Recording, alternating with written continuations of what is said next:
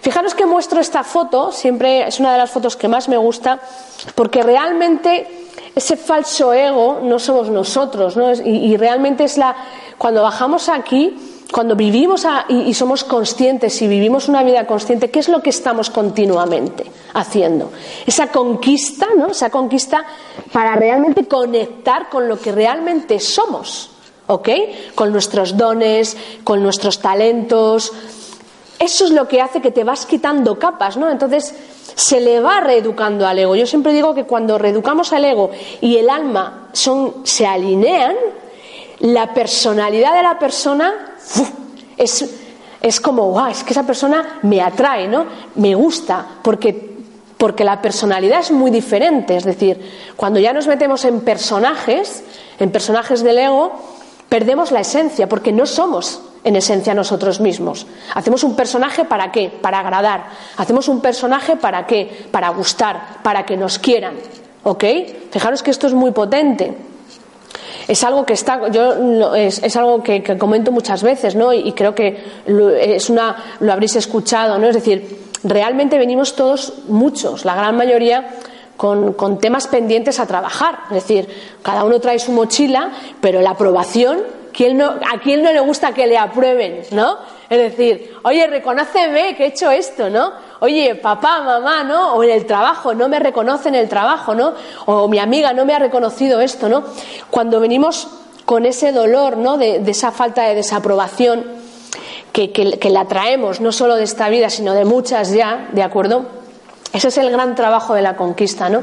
Que podamos conectar con lo que somos, porque cuando tú conectas con lo que eres realmente y no permites que el ego entre ahí para manipularte, dices, pero si soy maravillosa, si vengo de la fuente, ¿ok?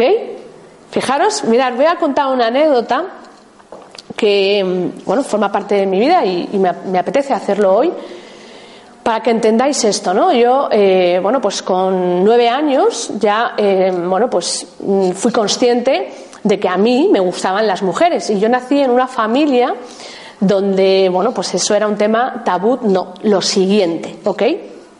Vamos, prácticamente eh, yo decía, bueno, aquí cuando yo fui consciente y fui, y fui creciendo, lo primero que yo le dije a mi madre con dieciséis años, porque además yo me hice una maleta, me senté en la mesa y le dije, mamá, te voy a decir algo que probablemente ya sepas, pero yo te lo tengo que comunicar. Tenemos dos opciones. Como ves, tengo una maleta, si te parece bien yo me puedo quedar y si no, pues yo me voy. Pero fijaros lo que yo le mostré a mi madre. Cuando yo le conté eh, mi orientación, ¿ok? Lo que yo sentía, lo que a mí se me movía, Eh, claro, a mi madre enseguida se le movieron sus cosas, ¿no? Pero que si vas a un psicólogo y si vas a hacer esto, tal. Y yo le dije lo siguiente, para que veáis lo conectados que venimos, ¿eh? Yo en ese momento le dije, mamá, yo he venido del mismo sitio que tú. Quien nos haya creado, a mí me ha hecho perfecta. Ni estoy enferma, ni necesito ir a ningún sitio. Siento perfectamente y elijo estar con mujeres porque quiero. He estado con hombres y podría estar con ellos, pero elijo estar con una mujer y no tengo por qué pasar por ningún sitio a que nadie me revise. Y además he venido a través de ti. Bueno, claro, fijaros lo que la solté ya con dieciséis años, evidentemente mi madre se, se, bueno, pues se quedó, pues se desmontó, ¿no? O sea, realmente, y además la quiero mucho, que vive todavía y la tengo aquí, la cual ha hecho un gran trabajo de aprendizaje, ¿no? Con mi experiencia. Pero fijaros, en ese momento yo hice realmente lo que veis ahí. Podía haberme metido en un personaje, podía haberme metido en un personaje de cara a mi familia, podía haberme tragado ese sapo que me estuve tragando desde los nueve años hasta los dieciséis, que lo verbalicé en mi familia, ¿de acuerdo? Y podía haber vivido en un personaje durante mucho tiempo, por miedo a no gustar, por miedo a ser rechazada, porque los que venimos con esto, ¿con qué conectamos? Con el rechazo. Si lo digo, mi madre no me va a querer, ¿entendéis? Si lo digo, mi, mi familia me va a echar, que podría haber ocurrido. No ocurrió en mi caso, ¿de acuerdo? Mi madre se tuvo que, lo tuvo que gestionar, como el resto de la, de la familia, pero ¿yo qué hice ahí, en ese momento? Conectar con mi esencia, conectar con mi sentir, ¿ok? Entonces, cuando bajamos aquí, todos de alguna manera, viviendo la experiencia que vamos a vivir, en ese proceso de conquista, que yo lo llamo así, que es ese proceso de, de autodesarrollo en el cual yo me conquisto para poder expandir lo que soy en esencia, que soy amor incondicional, porque en el fondo venimos a recordarnos, venimos a recordarnos eso, es decir, yo soy potencialidad, yo soy amor, yo soy un ser ilimitado, viviendo una experiencia aquí. Por lo tanto, fijaros que ya cuando venimos, cuando nos permitimos sacar al personaje con los miedos, ¿de acuerdo? Porque el personaje, el ego, si algo le caracteriza, ¿qué es? Pues que conecta con el miedo, ¿ok?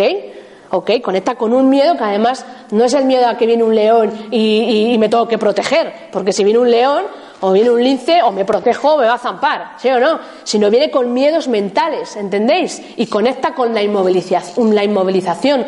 Por lo tanto, el hecho ya de poder hacer ese movimiento de me coloco aquí y vivo en coherencia, porque si mi sentir me dice, ok, que yo pienso, siento y quiero hacer una acción, si quiero liderar a ese ego, en ese momento, cuando yo ya estoy entrando en coherencia, estoy liderando mi parte egoica y sobre todo la estoy aunando porque mi parte de luz tiene la, la posibilidad de salir ahí. ¿Entendéis eso? Es decir, esa versión ilimitada que somos todos ya la estamos poniendo en primera fila. Es como si realmente la parte egoica, el programa, se quedara detrás porque es necesario, tiene que estar, ¿ok?